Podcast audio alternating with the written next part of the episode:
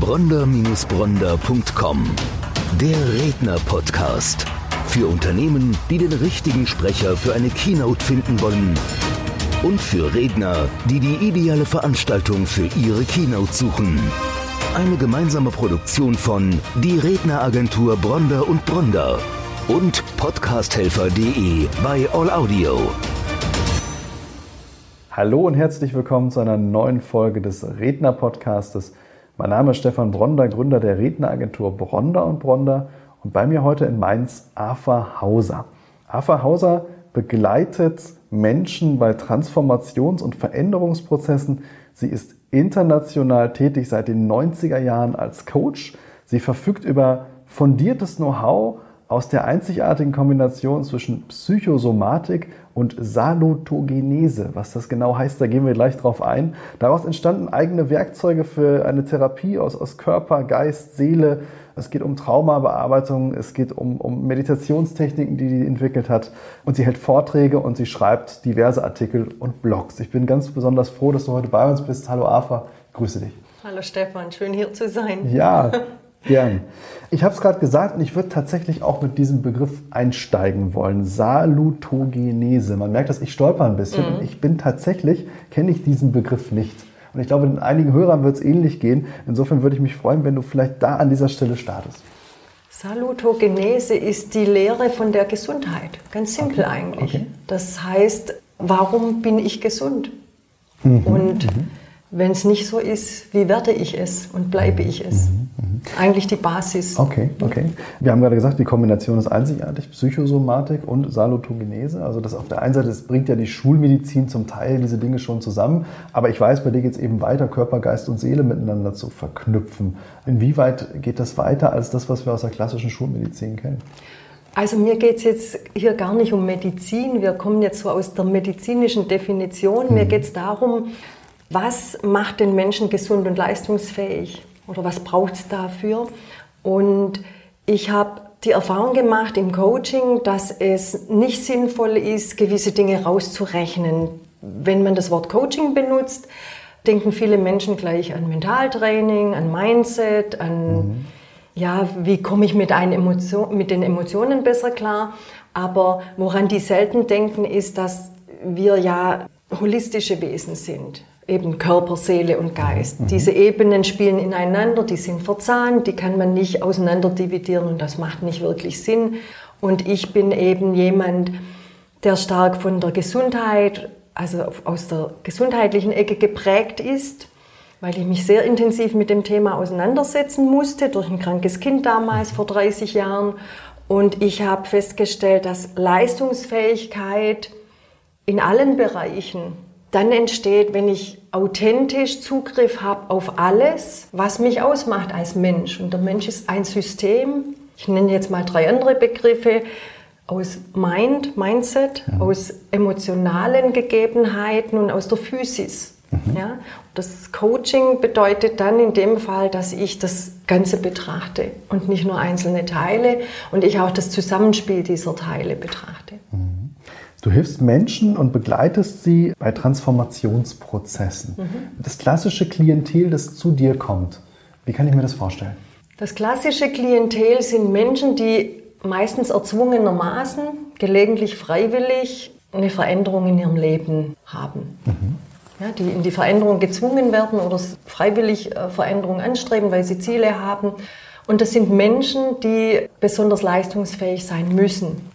Also ich habe im Grunde zwei Bereiche hier. Den Menschen, der einen Transformationsprozess durchläuft mit meiner Hilfe und oder den Menschen, der in seinem Beruf auf einem hohen Niveau mhm.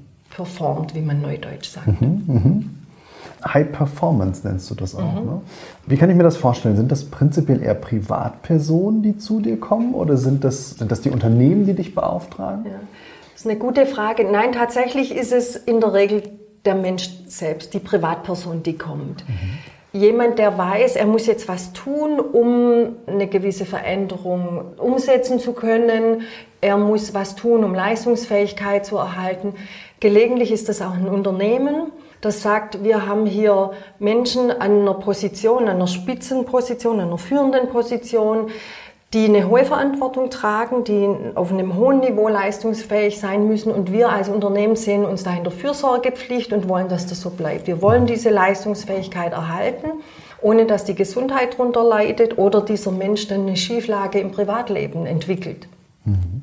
Wenn es jetzt um, um emotionale und mentale Blockaden geht, wie, wie kann ich mir das vorstellen, wie wird sowas gelöst?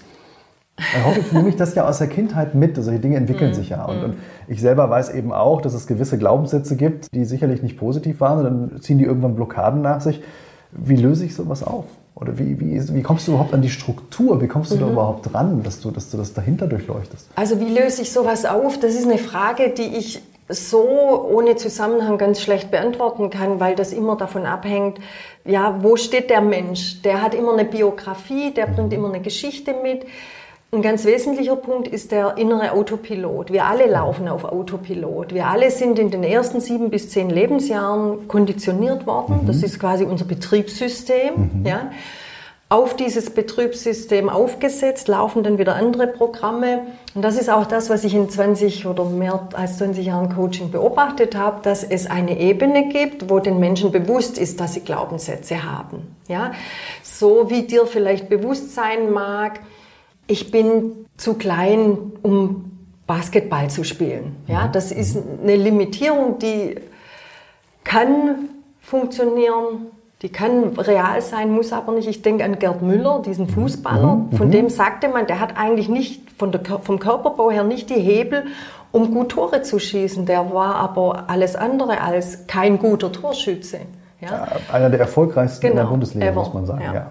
Und darunter gibt es aber noch eine Ebene und das sind unterbewusste und teils unbewusste Limitierungen und Glaubenssätze und mit denen arbeitet man, indem man auf diesen Autopilot zugreift. Mhm. Da kann sein, unter dieser Überzeugung, ach, für gewisse Dinge bin ich zu groß, zu klein, zu dick, zu dünn, liegt was anderes. Das heißt, ich darf nicht erfolgreicher sein als mein Vater. Ja? Das ist natürlich nicht bewusst, das läuft mhm. nicht bewusst mhm. ab.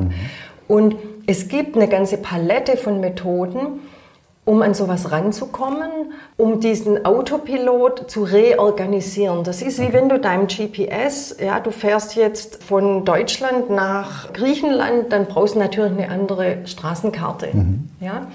Und das lohnt sich, weil die Veränderung, die dann da stattfindet, viel leichter vonstatten geht, weil die sozusagen von innen kommt. Was da nicht gemacht wird, ist, dass man von außen etwas überstülpt, was nicht natürlich ist und immer mit Anstrengung, mit Aufwand von Willenskraft und Fokus aufrechterhalten muss. Das ist nämlich genau das, was dann nicht mehr funktioniert, wenn es eigentlich wichtig wäre, ne, dann nämlich wenn Stress auftritt. Mhm. Wenn Stress auftritt, dann übernimmt der Autopilot, ohne dass du das merkst. Das kannst du nicht beeinflussen. Ja, bei Stress fahren die analytisch-kognitiven Systeme runter und die Überlebenssysteme hoch. Okay. Und dann läuft der Autopilot. Mhm. Und deshalb fällt man unter Stress schlechte Entscheidungen zum mhm. Beispiel. Du hast seit über 20 Jahren die Zulassung, auch psychotherapeutisch zu arbeiten. Mhm. Ähm, also eher so die, faktische Ebene. Auf der anderen Seite weiß ich, dass du auch im, im Meditationsumfeld aktiv bist. Mhm. Wie kann ich mir das vorstellen innerhalb eines Coachings? Verschmelzen diese Themengebiete miteinander? Die haben natürlich Überlappungen. Ja? Mhm. Also es gibt psychotherapeutische Werkzeuge, die auch im Coaching teils Platz gefunden haben. Es gibt aber auch therapeutische Werkzeuge, die nur jemand nutzen darf, wenn er psychotherapeutisch ausgebildet mhm. ist. Mhm. Und für mich ist der Vorteil, dass ich dadurch eine unglaubliche Bandbreite in meiner Methodik habe. Ich habe also die therapeutischen Werkzeuge, ich habe Coaching-Modelle und ich nutze aber auch noch ganz andere innovative Ansätze, die teils aus der Hirnforschung, aus der Neuroforschung kommen. Ja, mhm. man weiß zum Beispiel heutzutage, dass man Effekte, die aufgrund von lang trainierter Meditation entstehen, viel schneller erreichen kann. Wenn man ah, weiß, okay. wie die Gehirnwellen funktionieren, also wie, ja, wie ja. das Gehirn arbeitet, ja. wie Gehirnwellen aufgebaut sind und man die mit anderen Mitteln quasi beeinflussen kann, dann geht das viel schneller und der Effekt ist viel schneller da. Okay, okay. Und mir ist wichtig, das passt jetzt an diese Stelle, dass ich aber nicht methodenzentriert arbeite. Mhm. Das mhm. heißt, welches Werkzeug ich letztendlich benutze, ja, um auf deine Frage zurückzukommen, hängt wirklich sehr individuell ab von dem Menschen, in welchem Zustand ist er, was hat er schon erlebt, worauf hat er Zugriff, welche Ressourcen kann er schon nutzen, mhm. welche kennt er noch gar nicht, die aber da sind, die angelegt sind, die man aktivieren kann. Mir geht es um Umsetzung. Ich arbeite konsequent umsetzungsfokussiert. Mhm. Das heißt, mich interessiert weniger, ob jemand nachfragt, kannst du NLP oder kannst du was auch immer. Es gibt so vieles. Was aber durchaus Teil auch deiner Ausbildung ja, waren klar. in der Vergangenheit. Ja, ja. Also wie gesagt, ich habe klassische Coaching-Ausbildung, ich habe psychotherapeutische, ich bin zum Beispiel zertifizierte Meditationslehrerin. Ich äh, habe eine Ausbildung in Psychosomatik. Mhm. Ich habe eine Coaching-Ausbildung. Ich habe auch Coaches unterrichtet, acht Jahre lang. Mhm. Und zwar eben solche Gesundheitscoaches, die nach einem holistischen Ansatz arbeiten. Okay. Mir geht es darum, den Menschen in die Umsetzung zu bringen. Ein Mensch kommt nicht zu mir, weil er sagt, ach, ich finde, dass du ganz, ganz toll NLP machst.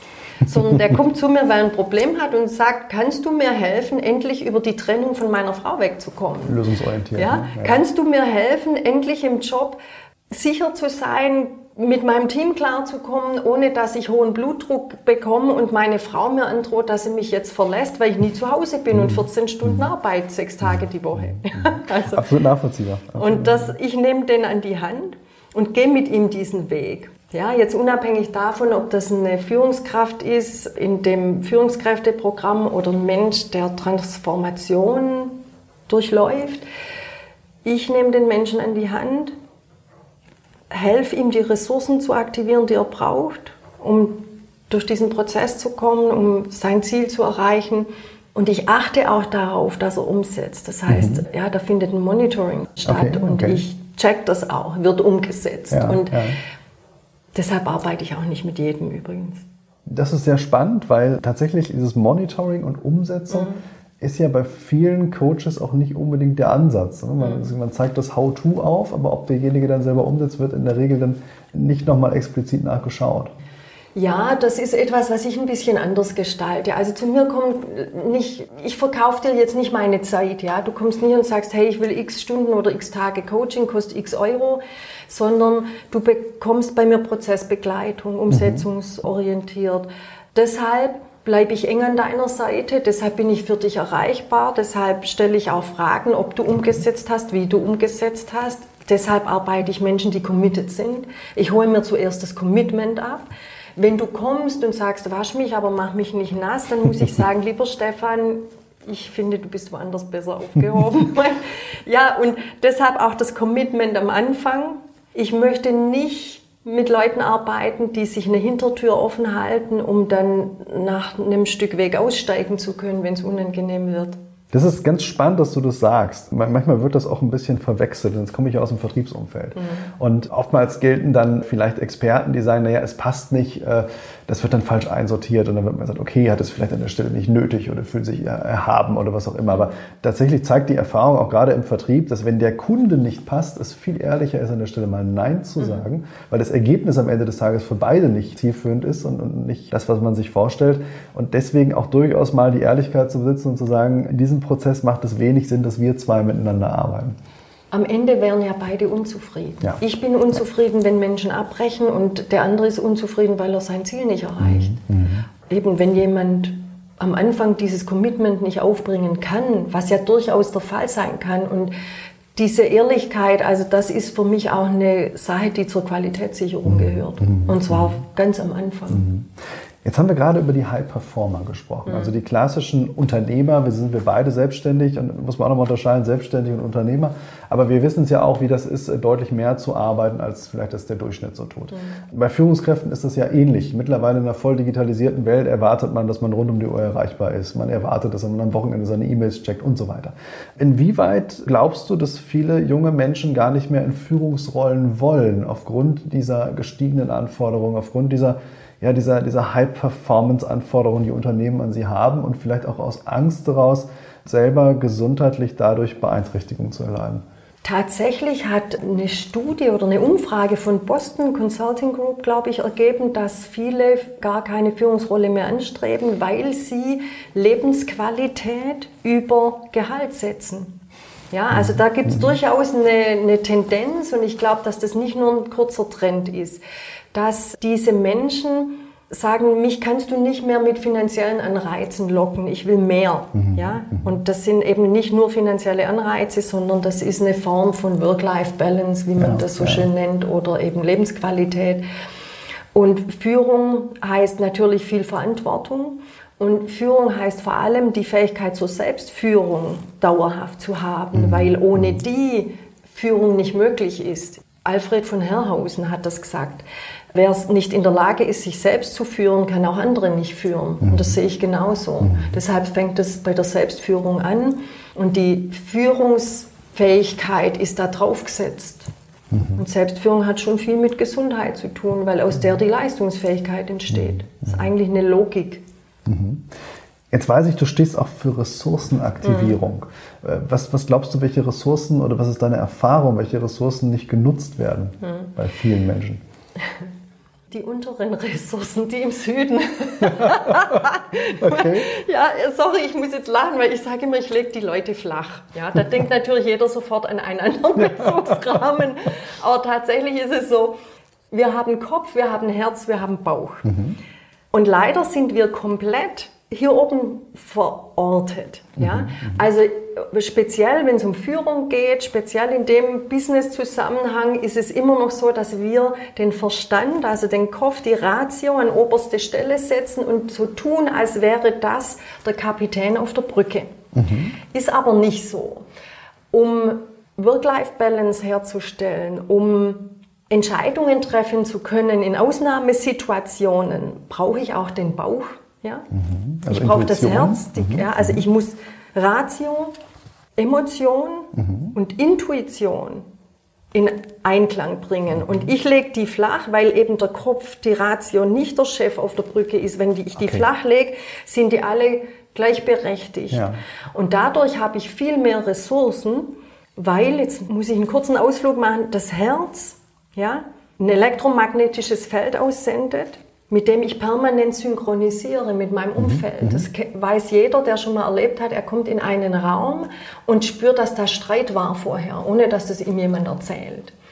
Der Bauch ist bei Entscheidungen absolut beteiligt. Wir treffen keine vernunftorientierten oder rein zahlenorientierten Entscheidungen. Das gibt's gar nicht. Das wissen wir inzwischen auch aus der Forschung dass die Intuition, und die sitzt im Bauch, das ist eben das, Nervensystem hier, das mehr neuronale Verschaltungen hat als das mhm. Kopfgehirn mhm. übrigens, dass das genauso stark ist und einfach ein anderes System ist, das andere Informationen verarbeitet. Da oben verarbeiten wir Zahlen, Daten, Fakten. Mhm. Da unten verarbeiten wir die Informationen, die nicht messbar sind über Zahlen, die aber durchaus da sind. Mhm. Und wenn ich jetzt Zugriff auf alle drei Systeme habe, und zwar gleichberechtigt, habe ich eine viel einen viel größeren Handlungsspielraum, weil ich einen größeren Erlebensspielraum habe und weil ich Zugriff habe auf viel mehr Informationen. Mhm. Das ist spannend, dass du das sagst. Ich habe jüngst einen Artikel gelesen, wo es darum ging, dass äh, der Bereich, der aus dem Herz kommt, also mhm. diese elektromagnetischen Impulse oder Schwingungswellen, wie auch immer wir die nennen wollen, wesentlich stärker ist als das, was eigentlich vom Gehirn ausgesendet genau. wird. Sehr spannend. Sehr Kann spannend. man in zwei Metern Entfernung noch messen, dieses ja, elektromagnetische ja, ja. Feld, das hier pulsiert. Und das ist stärker und weiterreichend als das des Gehirns. Okay. Es ist schon Spannend. Krass. Sehr ja. spannend. Jetzt weiß ich, du schreibst zu diesen, zu diesen Themengebieten auch Artikel, du schreibst Blogs. Mhm. Wo machst du das? Ich habe einen eigenen Blog auf meiner Webseite okay. und ich schreibe für eine Plattform, eine Digitalisierungsplattform, die heißt moderndigital.info. Mhm. Ich schreibe da über Digitalisierung, Leadership, was bedeutet mhm. das für uns, mhm. dieser Wandel? Für mich ist übrigens Digitalisierung kein Wort, das sich auf irgendein IT-Projekt bezieht, sondern Digitalisierung ist einfach ein Terminus, ein Begriff für den umwälzenden Wandel, dem wir uns ausgesetzt sehen. Ja, mhm. Alles verändert sich. Wir alle werden in allen Bereichen digitalisiert. Jetzt machst du das ja seit über 20 Jahren. Du hast mhm. ganz viele Menschen begleitet bei Transformationsprozessen.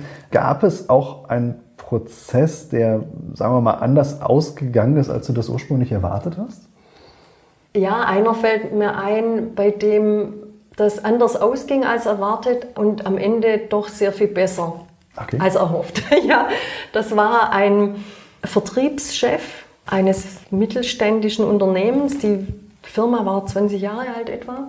Und die haben ganz klein angefangen, sind dann gewachsen im Lauf dieser Zeit und dann um also Kapitalnachschub kam eine, ein amerikanischer Investor dazu und die haben einen weiteren Vertriebschef mitgebracht. Jetzt sollte dieser Vertriebsmensch, der allein verantwortlich war, 20 Jahre mit einem mhm. Gegenspieler klarkommen. Also er hat den auch so empfunden als schwierige, Gegenspieler. Schwierige Situation, ne? muss man und ganz klar sagen. Ja. Dann wurde die, also das Unternehmen hat ihn dann zu mir geschickt ins Coaching. Und interessant war, er konnte mit der Situation überhaupt nicht umgehen. Er hat sich also standhaft geweigert, diesen anderen Menschen, der dieses amerikanische Mindset hatte, und er war so ein bodenständiger Typ, ja, so ein, so ein ich agiere über meine Präsenz, hat er zum Beispiel gesagt.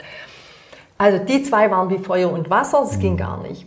Was sich letztendlich herausstellte, war, dass der einfach nicht mehr am richtigen Platz war. Das war nicht mehr seine Welt, das war nicht mehr sein Biotop. Er, hat in, er war dysfunktional plötzlich in der Umgebung. Mhm. Und das Ende der Geschichte war dann tatsächlich, dass er das Unternehmen verlassen hat. Das war so natürlich nicht geplant, sondern die Firma wollte ihn ja behalten. Aber für ihn ging das sehr gut aus, für die Firma auch. Die ist inzwischen 30 Jahre alt oder 32 Jahre und die haben auch den Investor wieder verabschiedet. Ja, die stehen sehr gut da. Und dieser Vertriebsmensch hat sich jetzt in ein neues Unternehmen eingebracht, indem er wieder das vorfindet, wo er funktional ist, nämlich eine Umgebung, wo er Pionierarbeit leisten kann, wo er ein Team von der Pike auf in den Erfolg führt. Und da ist er gut drin. Der ist einfach nicht gut, irgendwie nur Manager zu sein neben einem anderen Manager. Mhm. Das ging gut aus. Spannend, sehr mhm. spannend. Jetzt ist es ja so, wir als Vertriebler, wir gehen ja immer mit Referenzen nach außen. Äh, das mhm. ist ja nun auch die Welt, in der, der ich mich viele Jahre bewegt habe und auch nach wie vor mit der Agentur bewege. Bei dir geht es eigentlich darum, diese Zusammenarbeit nicht so stark zu publizieren. Warum ist das so? Weil ich davon überzeugt bin, dass diese Diskretion und die Anonymität, die ich biete, etwas enorm Wichtiges ist. Und ich weiß, es ist üblich, dass man mit Testimonials arbeitet. Ich habe die auch. Ich habe die auch über eine zertifizierte Plattform, die dafür sorgen, dass das echt ist und nicht gefaked. Letztendlich ist es trotzdem so, dass jemand, speziell wenn es jemand mit Führungsverantwortung ist oder jemand, der in der Öffentlichkeit steht aus irgendeinem Grund, der will nicht drüber reden, dass er mit einem Coach arbeitet. Mhm, äh, der will nicht drüber reden, dass er Hilfe in Anspruch genommen hat. Und ich verstehe das. Ich dränge da auch niemand. Wenn jemand ein Testimonial abgeben möchte, darf er das natürlich. Allerdings verzichte ich lieber drauf, so was zu nennen, weil ich glaube, dass die Anonymität, die ich zusichern kann, schwerer wiegt als der Vorteil, den ich habe durch fünf Sätze in einem Bericht. Ich denke, das ist gerade bei den, bei den Zielkunden, die du hast, mhm. ist das absolut der Fall. Es waren sehr interessante Einblicke in deine Arbeit. Wir werden in den Show Notes nochmal die Blogbeiträge veröffentlichen mhm. bzw. verlinken, dass man sich also noch mehr Informationen an dieser Stelle holen kann, als das, was wir jetzt in der Kürze der Zeit in dieser Podcast-Folge nach außen geben konnten. Und ich sage vielen Dank, dass du dich heute auf die Reise gemacht hast, zu uns gekommen bist nach Mainz für eine, wie ich finde, sehr interessante Podcast-Folge. Vielen Dank, Afa. Danke dir, Stefan. Es hat viel Spaß gemacht. Danke. Bronder-Bronder.com Der Redner-Podcast. Für Unternehmen, die den richtigen Sprecher für eine Keynote finden wollen. Und für Redner, die die ideale Veranstaltung für ihre Keynote suchen. Eine gemeinsame Produktion von Die Redneragentur Bronder und Bronder und podcasthelfer.de bei All Audio.